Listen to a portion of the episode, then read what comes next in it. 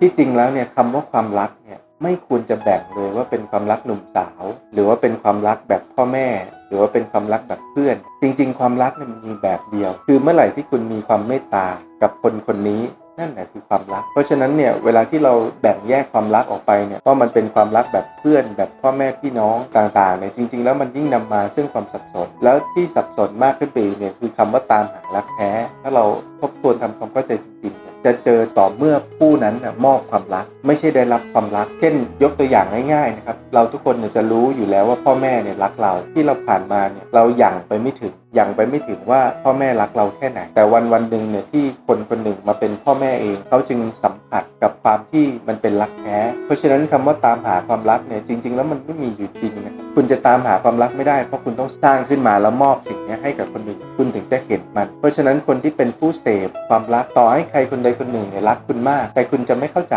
จนถึงวันที่เราได้ให้ความรู้สึกแบบนี้กับคนอื่น เพราะฉะนั้นคำว่าความรักเนี่ยมันต้องมาพร้อมกับคำว่าวุฒิภาวะ ในยะของผู้มีวุฒิภาวะคือผู้ไม่พึ่งคนอื่น เมื่อเราไม่พึ่งคนอื่นเนี่ยเรากลายเป็นแม่น้ำที่ใหญ่มาก แม่น้ำเนี่ยคือไม่ขอน้ำจากใครอีกแล้ว มีแต่หลั่งไหลไปสู่ต้นไม้ลำธารต่างๆ คนที่มีความรักแท้ เขาเหมือนกับต้นไม้ใหญ่ ไม่ใช่นก นกเนี่ยจะหาต้นไม้ทำหลัก แล้วการสร้างความเจริญเติบโตขึ้นมาต้นไม้ก็ไม่ได้คิดว่าจะทำสิ่งนี้เพื่อนก หมายความว่าเขารู้อยู่แล้วว่าการเติบโตเป็นหน้าที่ของตนเอง ทุกๆ คนต้องรู้นะครับว่าการที่สร้างตนเองให้มีความแข็งแกร่ง ให้มีความมั่นคงในจิตใจ ให้มีความเมตตาอาทร ไม่ได้สร้างขึ้นเพื่อที่เราจะไปรักใครคนใดคนหนึ่ง แต่นี่คือหน้าที่คือศักยภาพสูงสุดที่มนุษย์ทำได้ ที่จริงแล้วเนี่ยการตามหารักแท้เนี่ยครับจากการปฏิบัติธรรมการลดทอนกิเลส เป็นเรื่องเดียวกัน ที่เราไม่สามารถมีความรักแท้จริงได้เนี่ยเป็นเพราะว่าเราเห็นแก่ตัว เราต้องการมากเกินไป ต้องการความเข้าใจ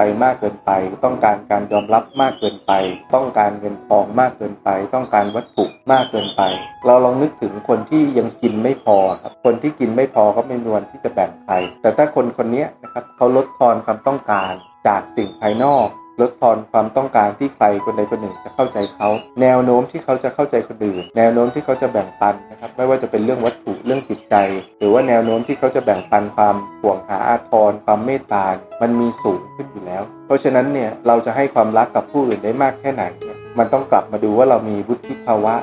มีความมั่นคงทางอารมณ์แค่ไหน มีกิเลสมากน้อยอย่างไร เมื่อกิเลสน้อย เมื่อมีความมั่นคง ไม่หวั่นไหวเนี่ยความรักมันจะตั้งตัวออกมาเอง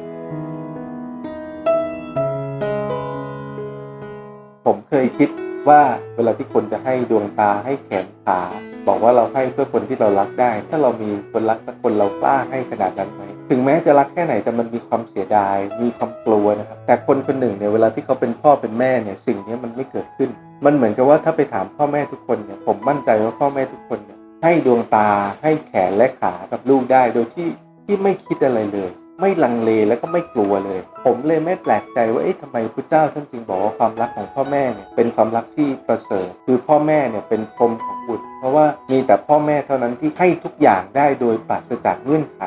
อย่างแท้จริงนะครับ คือหมายความว่าต่อให้ลงนรกแทนได้เนี่ยผมว่าพ่อแม่ทุกคนคือเต็มใจ วันใดก็ตามที่ลูกคนหนึ่งเสียสูญเสียพ่อแม่ไปเนี่ยผมคิดว่ามันจะเกิดเเกิดความเข้าใจว่ามันจะไม่มีคนที่รักเราได้เท่านี้แล้ว